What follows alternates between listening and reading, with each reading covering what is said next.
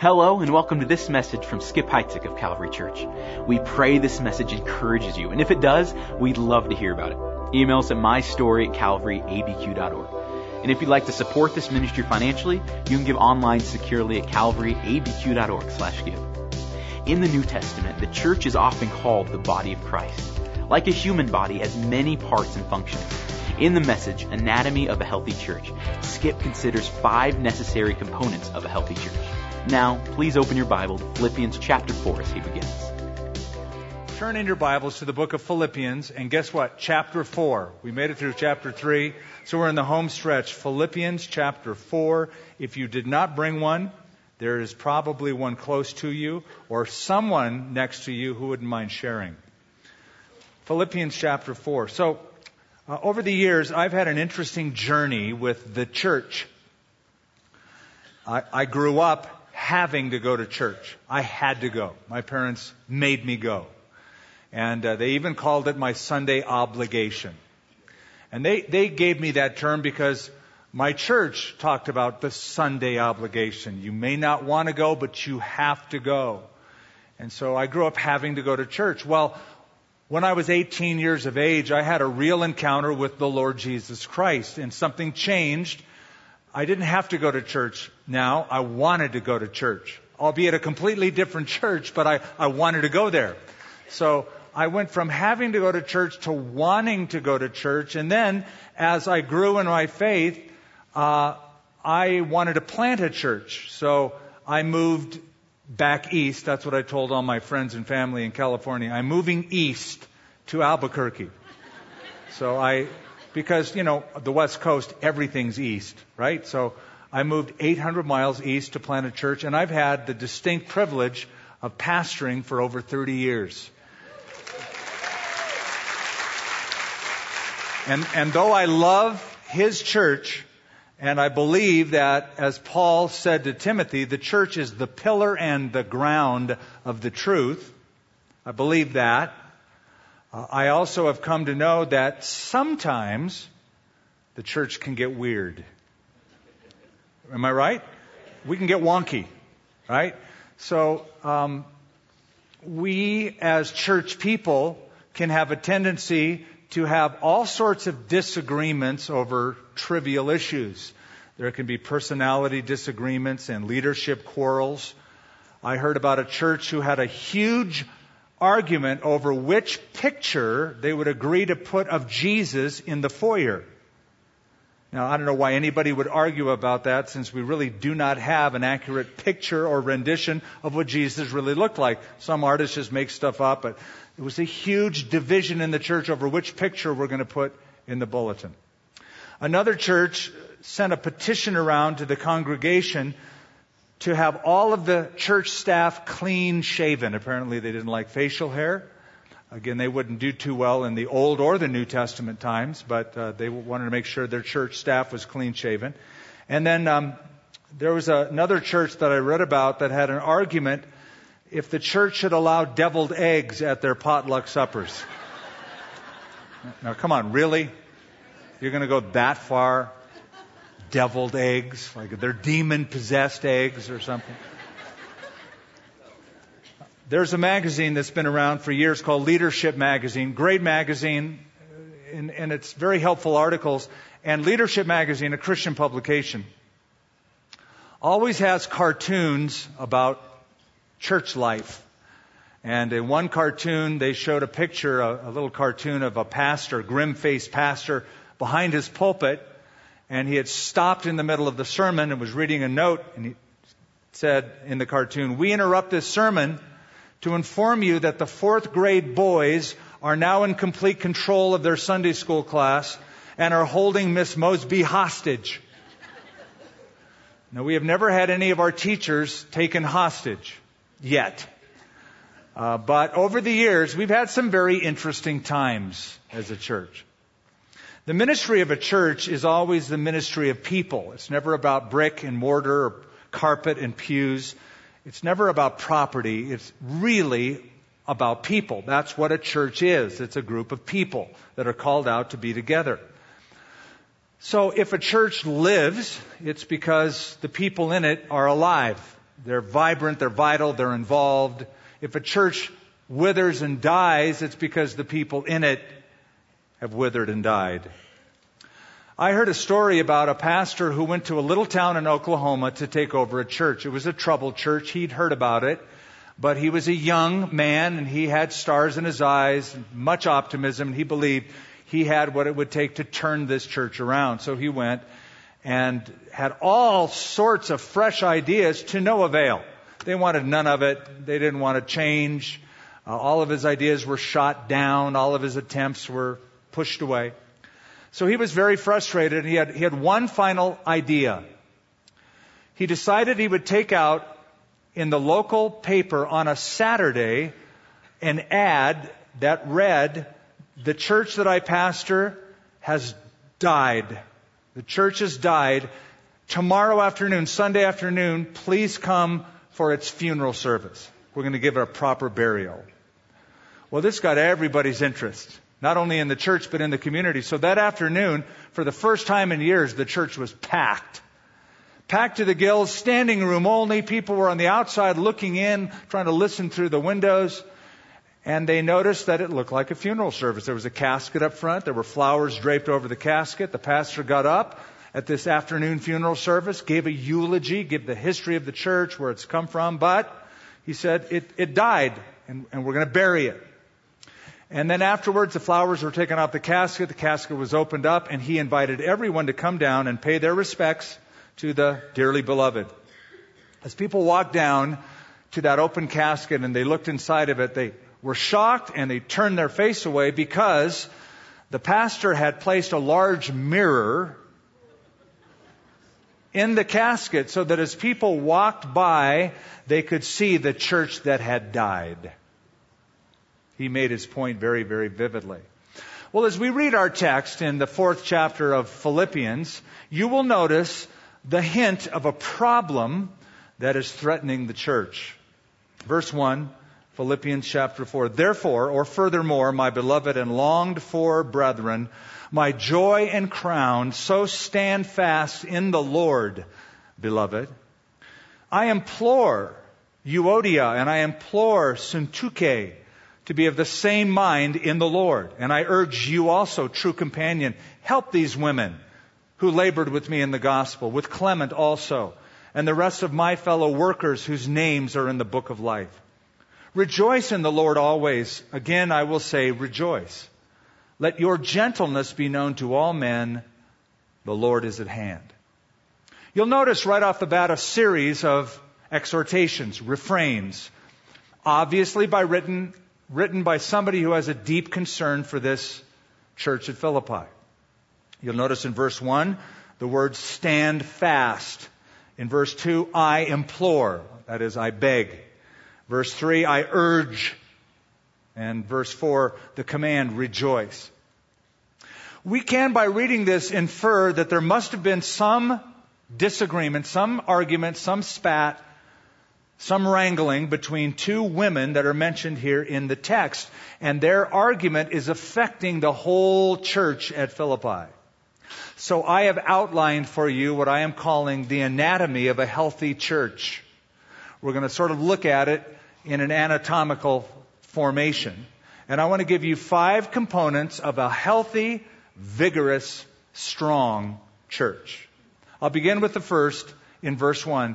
A healthy church has a big heart.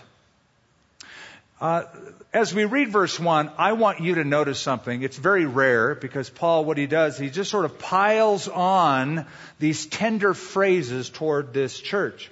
Therefore, my beloved and longed for brethren, my joy and crown, so stand fast in the Lord. Then he repeats himself, beloved.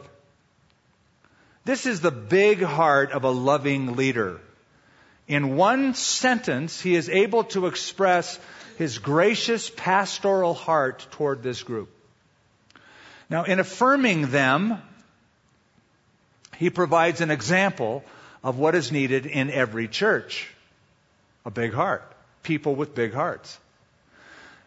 Don't you love that he refers to them, my beloved? Maybe I should just start calling you my beloved.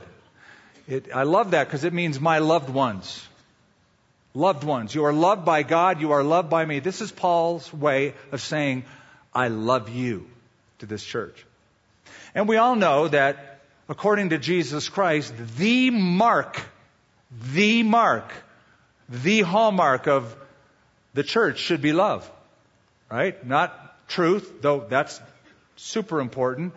Not um, holiness, though that's super important. But the one that takes precedence over all is love. Jesus said, By this, all men will know that you are my disciples if you love one another.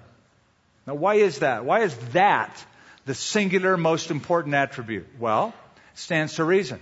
How will you ever preach the gospel of the love of God if you don't practice the gospel of the love of God?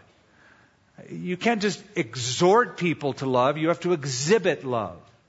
So that becomes preeminent. And we have another problem, and that is that our God is invisible. And the unbelieving world loves to point that out. Oh, you talk to me about God. I, prove God to me. Let me see God. That's just a way that weak people have of getting through a difficult life, believing in a higher power. So, what love does, it takes the invisible God and makes him visible. 1 John chapter 4 verse 12. No one has ever seen God. But if we love each other, God lives in us and his love is brought to full expression in us. So you see, if the world could possibly see a community of nurturing, caring, loving, forgiving people that love each other across the barriers of race and rank and age and sex, they might listen. A big heart. So he says, my beloved, and he says it twice in verse 1, but he doesn't stop there. He doesn't say, now my beloved, now that I've gotten past that, let me slam you with this. He doesn't stop there. Notice he, he pours it on. Therefore, my beloved, and longed for brethren. Now, I was thinking about this little phrase, my longed for brethren. And I was thinking that Paul had known this group at Philippi about 10 years. I tried to figure it out. I'm thinking between 10 and 11 years he had known them. It had been that long since he first went there and founded the church at Philippi. So he'd known them for at least 10 years, a decade, but he had not seen them for about five years. So now he's in prison in Rome, you know the story, and he's thinking back to when the church started, the people he knew and met, and he starts longing for them. He misses them. He wants to be with them. And though I certainly don't compare myself to Paul, I would say I understand that at least a little bit. Because about 13 years ago, I left here for about two and a half years and I went out west again for a number of reasons, but I was absent from this church and when I when I was alone, I would find myself thinking back and greatly missing New Mexico. And, and it wasn't just the green and red chili either, although that does rank high on, on the list, right? On anybody's list. It wasn't like Dion's Pizza or something.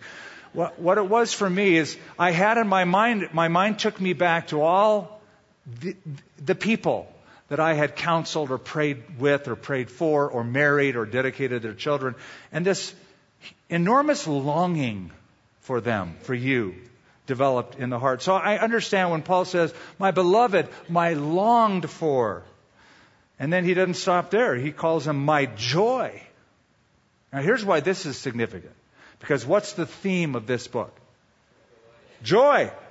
Technicolor joy. 18 times he mentions either joy or rejoicing or rejoice in this book. So the theme is joy, but now in saying this, we understand that part of his joy was wrapped up in them, in people. So this was a healthy, tender relationship. It wasn't a toxic relationship like the pastor putting a mirror in a casket. This was a healthy, tender one. So, my beloved, my longed for brethren, my joy. But he didn't stop there. He calls them my crown. My crown.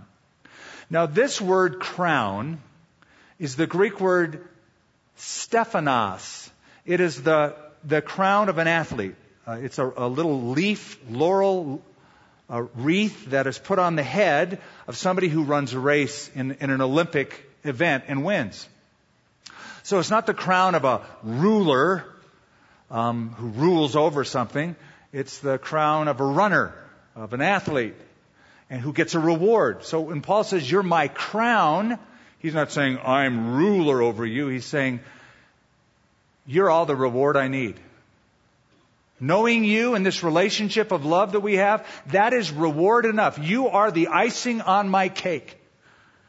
So I, am pointing all these out because this verse shows us what a big heart the founder of this church had toward the flock at Philippi. And that's an ingredient, that's a component of a healthy, vigorous, strong church, a big heart.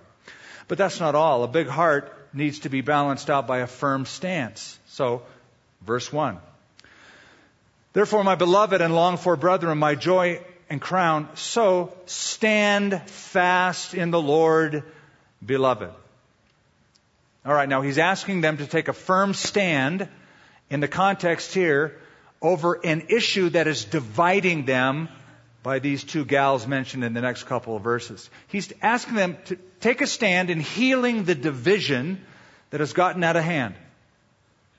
So what does that tell me? It tells me that a church isn't just a nice place to get a pat on the back and feel good about yourself and feel affirmed and feel loved, though that's important, but it's also a place filled with people who have deep convictions that keep them rooted and grounded in a world that is hostile to them. The word stand fast is the word, it's a command, by the way.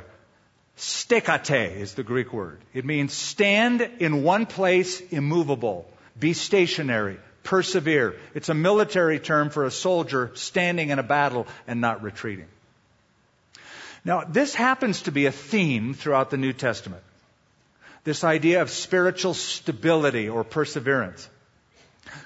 14 times in the New Testament, we are told to stand fast, or we are told to be steadfast.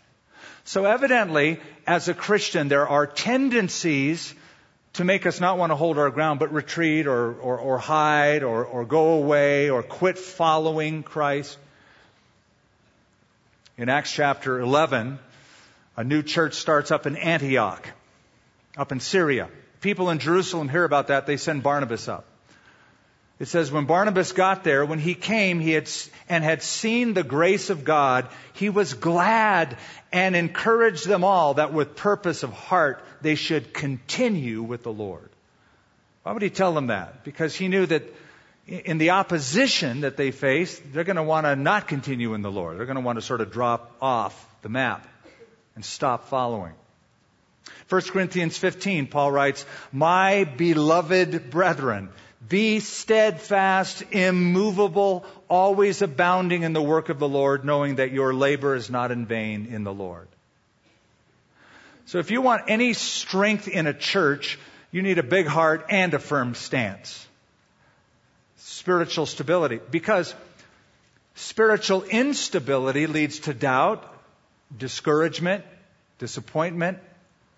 Unstable people are crushed by trials, overwhelmed by circumstances, overtaken by temptations. As James said, a double minded man is unstable in all his ways. So, with a big hearted love, we need a firm stance that says, I'm going to follow Jesus no matter what. Sometimes when people come to me for counseling, depending on the issue, I ask them a question that surprises them. I will say, What would it take for you to stop following Jesus? I go, What? What do you mean? I said, Well, is there some kind of event you can think of, some catastrophic event that if, like, if God crosses that line or he takes that person away from me, I quit? What would it take to get you to stop following Jesus? Or are you like the song that is sung? I have decided to follow Jesus, no turning back, no turning back. I'm standing firm. I'm standing fast. An African pastor in, in Zimbabwe um, died, was martyred for his faith in Christ by persecutors. After he died, among his papers was found something he wrote. And it turns out that this was his like philosophy of life. but it's noteworthy. Listen to what he wrote. He said, My face is set, my gait is fast, my goal is heaven, my road is narrow, my way is rough, my companions are few, but my guide is reliable, my mission is clear. I cannot be bought, compromised, detoured, lured away, turned back, diluted, or delayed. I will not flinch in the face of sacrifice, hesitate in the presence of adversity, negotiate at the table of the enemy, ponder at the pool of popularity, or meander in a maze of mediocrity. I won't give up, shut up, let up, or slow up until I've preached up, prayed up, paid up, stored up, and stayed up for Christ. Okay, that's how, that's how he, that's steadfastness. And it got him killed. I think he was okay with that. I think right now he's going, yeah, I made the right choice. So, a big heart, a firm stance. There's a third component, and that is a warm embrace.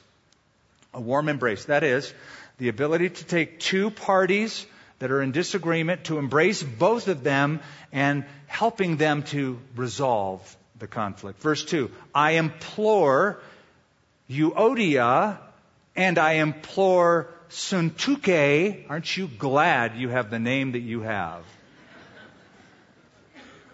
And pardon me if I offended anyone here named Syntyche, but I, I doubt that is the case. But I implore these two gals to be of the same mind in the Lord. And I urge you also, true companion, help these women who labored with me in the gospel, with Clement also, and the rest of my fellow workers whose names are in the book of life. Now, we don't know anything about who these ladies really are. We don't know any details about their argument. They're not mentioned anywhere else in the New Testament. Um, we just know that something between them happened. We do know what their names mean. Euodia is a word that means good journey or have a good trip. Uh, the word suntuke is a Greek word that means fortunate or lucky. So forgive me, but I'm going to give them these names. I'm going to, I'm going to call one Mrs. Goodtrip and the other Miss Lucky. So Mrs. Goodtrip and Miss Lucky loved each other and were part of this church and fellowship together and probably brought deviled eggs to the potluck. But something happened between Mrs. Goodtrip and Miss Lucky, and the disagreement got to be so advanced that it polarized the church. And groups developed around both opinions. And Paul writes about it, and he's had enough of it. He needs to get it resolved. Now, something about these women we do know. They were prominent women. They weren't just any women, they were prominent women. How do we know that? Because verse 3, Paul said, They labored with me in the gospel. That's significant.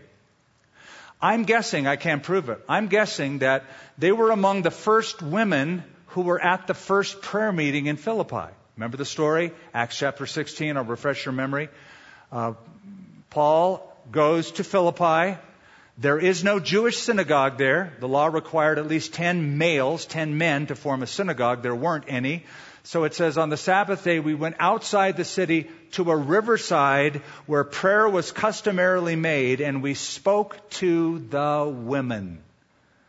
There were praying women, Jewish women at a riverside. That was the first meeting Paul attended.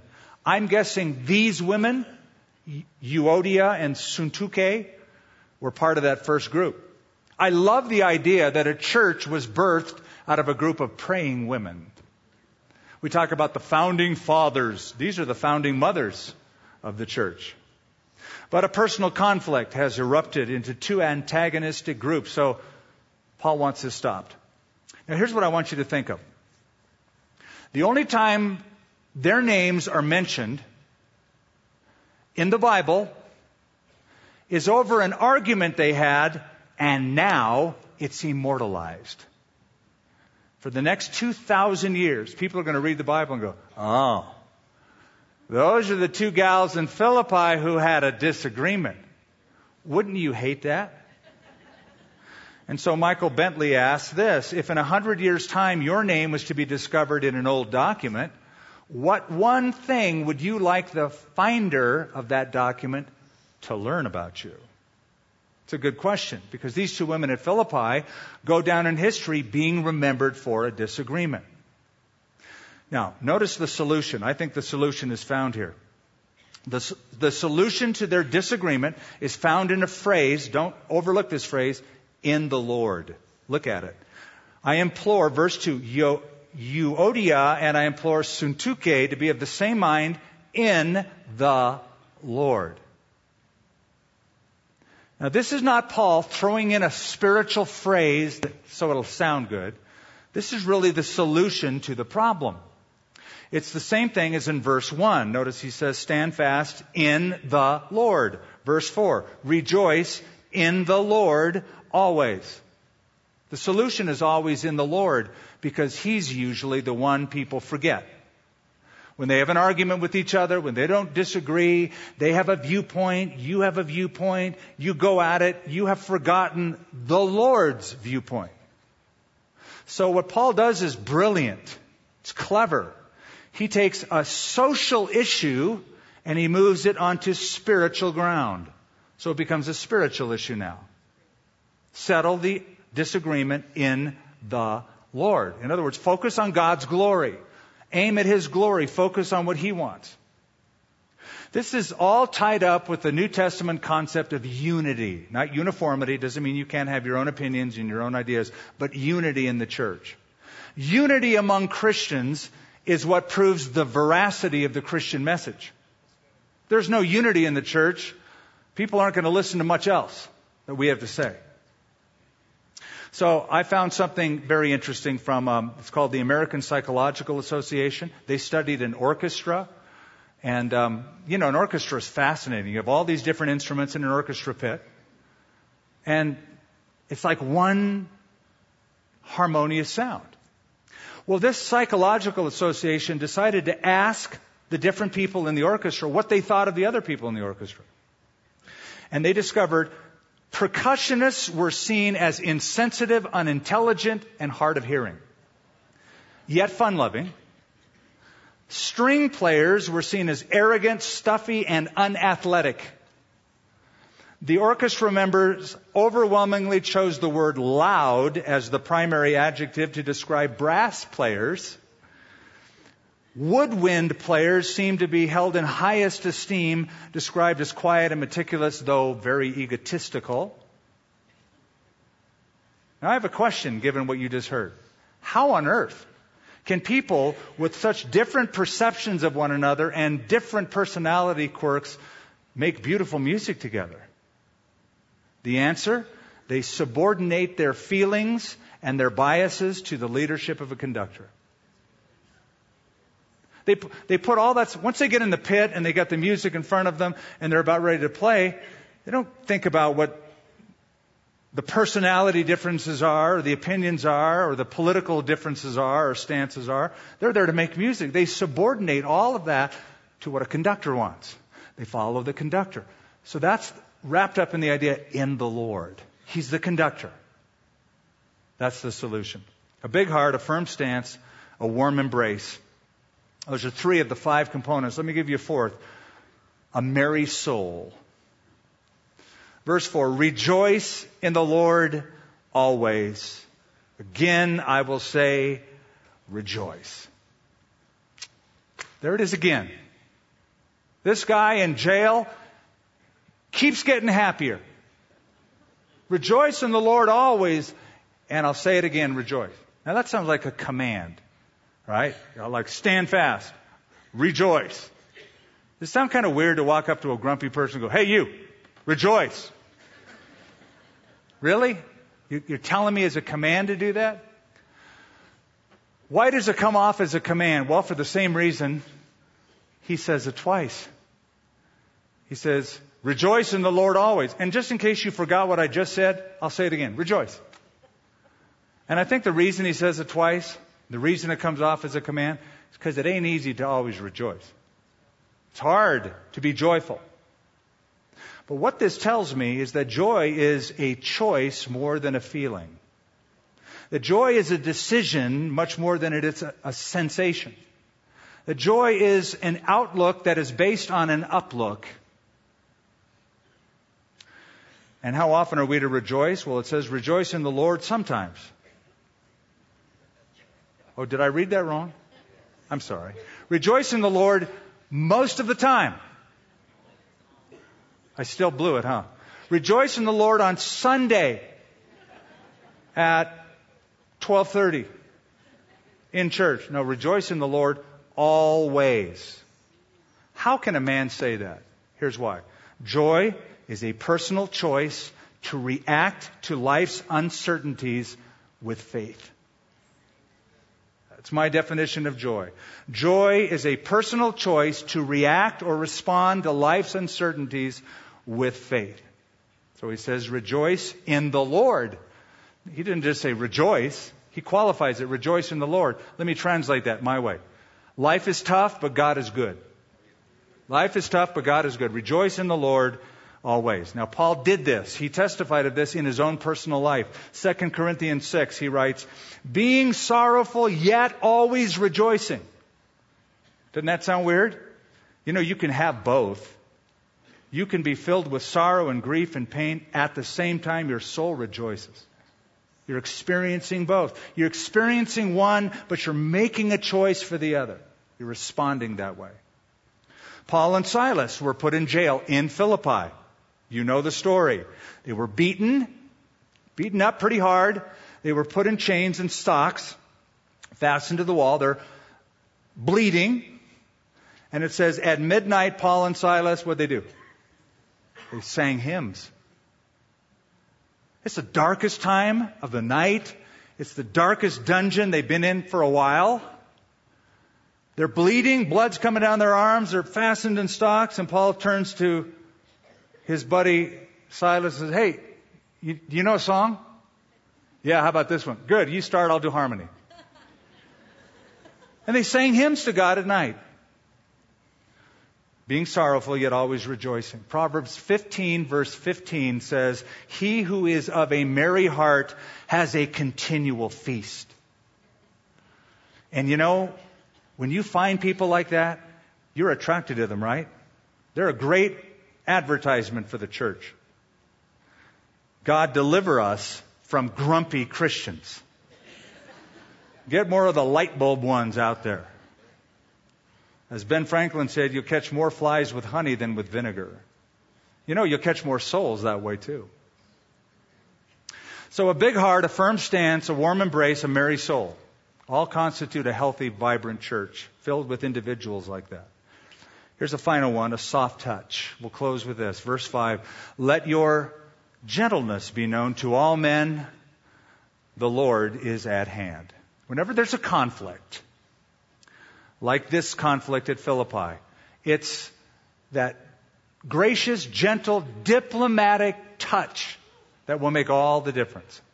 The word gentleness could be better translated sweet reasonableness. I love that. Let your sweet reasonableness be known to all men. The Lord is at hand. Now, this is the person who carries around a big bucket of mercy. And when that person finds failures and faults and shortcoming, that just starts pouring that bucket of mercy that direction. Uh, that, that's sweet reasonableness. Now, let me say a word to so many of you who are mature believers. I know you're out there. Some of you have grown in your faith, admirably so. You become leaders. You know the Bible. You're Bible experts. Um, you um, serve in a mature leadership capacity. And as wonderful as that is, the danger with that is the the older and the more advanced you grow in the Christian faith, sometimes we can forget what it's like to be newly born. You know, fresh off the slave market and, and liberated into Christ. We forget that. And so what happens is arrogance begins to creep in and a snobbery, a spiritual snobbery starts creeping in and people don't feel relaxed around us. Because we're so. Let me remind you of something. You weren't always this awesome. You weren't always this knowledgeable. You weren't always so mature as you are now. So keep that in mind and give them a little slack and be Be, be, be softer in your touch, gentle in your touch toward them. It says in Proverbs 15, you know this well, a soft answer turns away wrath. It's that soft touch. When there's conflict in any group, home, church, whatever, it's that soft touch. Remember, you follow the Savior who said, I am gentle and humble in heart. You follow that guy. And that guy's humble, and that guy's gentle. So if we follow him, some of that ought to rub off. Now, I have the hunch that some people here have a real battle with anger. It could be that you battle a critical nature. It's just been a part of who you are for a number of reasons. Um, bitter feelings are a part of that. Some of you even battle outright rage. What Paul is saying in this verse is you need to get a new reputation. You need to be known for something. So if you want to reset your life, here's a good place to start. Let your gentleness be known to all men. In other words, start being famous for your gentleness. Let that be your reputation. And why should we? Well, it says the Lord is at hand. Now, I think most people read this and go, Jesus is coming back. You better straighten up. He's right around the corner. You better watch it because he's coming back. Now, when it says the Lord is at hand, that can refer to nearness in space or in time. Most people think it means time. The Lord, chronologically speaking, is coming soon, and I believe that He is. But I think the context suggests nearness in space. He is saying to the church at Philippi, God is among you. God is present. God goes to your church too. So He's with you. He's present. Be gentle because the Lord is present with you. He's near. So back to where we started, okay? I said the ministry is, uh, of a church is the ministry of people. If the church lives, it's because its people are alive. If the church withers and dies, it's because its people are doing that personally. So there was a guy named Tim, and he wrote something very honest. Tim was a Christian. Tim was a mature Christian. Tim was a leader. But Tim found himself having conversations with people who were other believers, and invariably in the conversation it would go negative toward the church. He found himself kind of talking smack about the church, his church, the church, all churches, Christians are like this. He just found himself kind of on that negative role. So as he was doing that one day, uh, he said he had a, a mental image flashed in his mind of a bride and a groom on their wedding day. And in the mental image, he saw himself walking up to the groom on the wedding day and leaning in and saying, Your bride is ugly. You can't imagine doing that, right? And he said, I, I would never do that. I mean, no matter how unattractive a bride might seem to somebody else, to the groom, she's gorgeous. She's radiant. But he said the Lord used that. It, it, was as if he was saying, Tim, every time you criticize my church, you're telling me my bride is ugly. So we have to be very careful how we talk about what Jesus said is the only thing he came to build, and that is his church. I will build my church and the gates of hell will not prevail against it. So deviled eggs at a potluck will not prevail against the church or anything better or worse. His bride. I finally just want to say a word to those of you who have been hurt by the church. I don't know your background, but I could guess that in this group, some of you have bad experiences in your past. You left a church. You have not fond memories of its leadership. They did something to you or your family. You're still holding on to that. And um, I just want to say to you, uh, on behalf of the church as a representative, how sorry I am. I'm sorry that whatever church it was, whatever city you came from, whatever happened to you, um, would you just accept that apology from a representative of his church? I'm sorry, but now I quickly want to say this. Jesus never said, follow my people. He said, follow me. He never said, follow my pastors. He said, follow me. He never said, follow my church. He said, follow me. So don't take it out on Jesus for having some bad representatives. Because here's the deal. He's the only perfect one. We follow a perfect Savior imperfectly. We're all imperfect. So, and, and, and if you're pushing Jesus away at arm's length. Uh, if you decide I'm going to follow Jesus, the perfect one, you're going to be surrounded with a lot of people like you, imperfect. You know the old joke. If you ever find a perfect church, don't join it because you'll spoil it. Right? So we're, we're all imperfect. We get that. We're called to pursue the perfect Savior. And as we look to Him and we look at all the people who are around Him, following Him imperfectly, at some point, you need to overlook them and keep looking to the perfect one. Because He can and will change your life if you let Him. Let's pray together. Father, thank you for Paul's letter of joy to the Philippians. We have learned, we have gleaned, we have grown so much uh, just from these few weeks pondering this short letter from a Roman prison to a congregation experiencing a number of issues, including division. Through it all, Lord, we have seen your plan for this imperfect group you call the church. But that's what you came to build. You said, Upon this rock I will build my church. And so we thank you, Lord, for as imperfect as we are, as failure ridden as we are, that you still love us and you still have a plan for us and you still want us to love one another and still work together with a big heart, a firm stance, a warm embrace, a merry soul, and a soft touch. Some of these principles we're good at, others we're, we're lame at. We confess that. Would you just help balance us all out and remind us, like you did today, of how important every one of these things are? Because we are your representatives. As much as we fail in that, we are your representatives. So help us. And I do pray for anyone who doesn't know Jesus yet here, Lord. You know who they are. They know who they are. I pray, Lord, that you would compel them to follow you, to make you their Savior, and to at some point overlook the misrepresentation,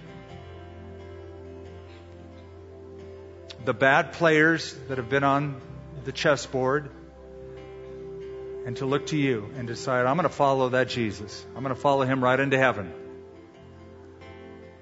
And right now, our heads are bowed, our eyes are closed. I just want to give you an opportunity. If you have not made a decision yet personally to follow Jesus Christ as your Lord and Savior,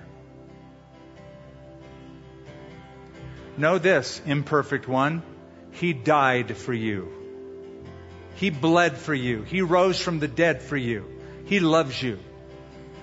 And He'll never force Himself on you, but He does invite you to come and follow Him. And He said, I stand at the door and knock, and if you'll open it, I'll come in and fellowship with you. So He's knocking, and some of you can feel that. You have heard that voice and that knock for some time, but you haven't opened your heart yet. You've even sat through altar calls, but you haven't opened your heart yet. You've heard invitations, but you haven't opened your heart yet. Open the door of your heart. Some of you need to give your life to Christ for the first time. Some of you need to come home after straying into whatever it is you were into. Just come home and be forgiven and know that your name can be written in His book of life. And if you want to do that, as our heads are bowed and our eyes are closed, mine will be open to register and acknowledge you, I want you to raise your hand. I want to pray for you. I need to know who I'm praying for. Just raise your hand up. And then you're raising it, God bless you, toward the back. You're saying, I'm going to give my life to Jesus. I want to follow him. I'm going to give my life to Christ today and be forgiven. God bless you, right up here to my right, in the front, and right in the middle. Anybody else? Would you just raise that hand up? Say yes to him in the balcony. In the back. Anyone else? A couple of you in that family room. Awesome. Thank you, Lord, for each one of these. These are raised hands I have just seen, but these are humans. These are people that you made, that you love, that you have a plan for, and how thankful we are that they're here among us. We don't know their background, we don't know their baggage. Thank you, Lord, they don't know ours. But we know you love them, and I pray you'd convince them of that and strengthen them to follow you.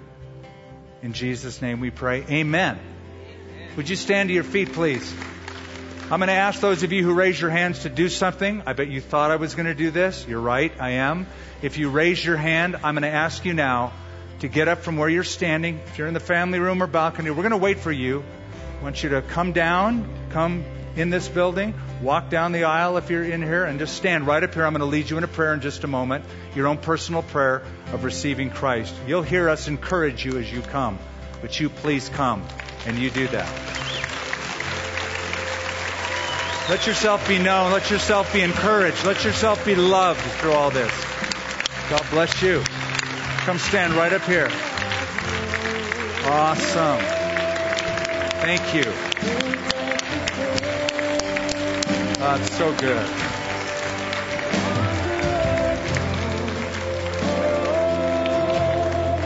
If you're in that balcony, would you just come down those steps? Come down this aisle. If you're in the family room, just come through the door, which is up to the front to the right. Come stand right here. We'll wait for you as you come. But we want you to be a part of this. We want you to walk away knowing this is the day I gave my life to Christ. This was the moment that changed everything for me.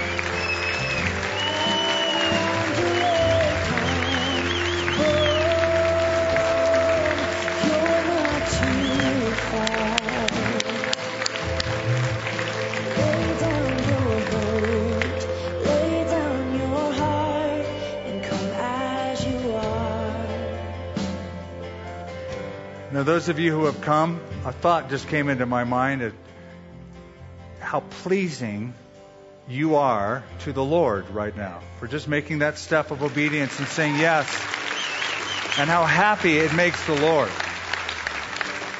And I had another thought you just ticked off the devil, which gives me great joy and pleasure. It's always good to do what God wants you to do and to obey Him. So here's what is, I'm going to do I'm going to lead you in a prayer. I'm going to pray it out loud. I'm going to ask you to say these words out loud after me. Say them from your heart, mean them, as you are telling God to come and take control of your life. Okay? So let's pray. Lord, I give you my life. I know that I'm a sinner. Please forgive me. I believe in Jesus. That he came to earth that he shed his blood for my sin, and that he rose again from the dead, and that he's alive right now. I turn from my sin. I leave my past behind. I turn to Jesus as my Savior. Help me to follow him as my Lord every day in Jesus' name. Amen. Amen. Just like a physical body, growth in the church often comes with growing pains. Did this message give you insight on how to manage those kinds of pains? We'd love to hear about it. Email us at mystory at calvaryabq.org. And just a reminder, you can give financially to this work at calvaryabq.org slash give. Thank you for joining us for this teaching from Calvary Church.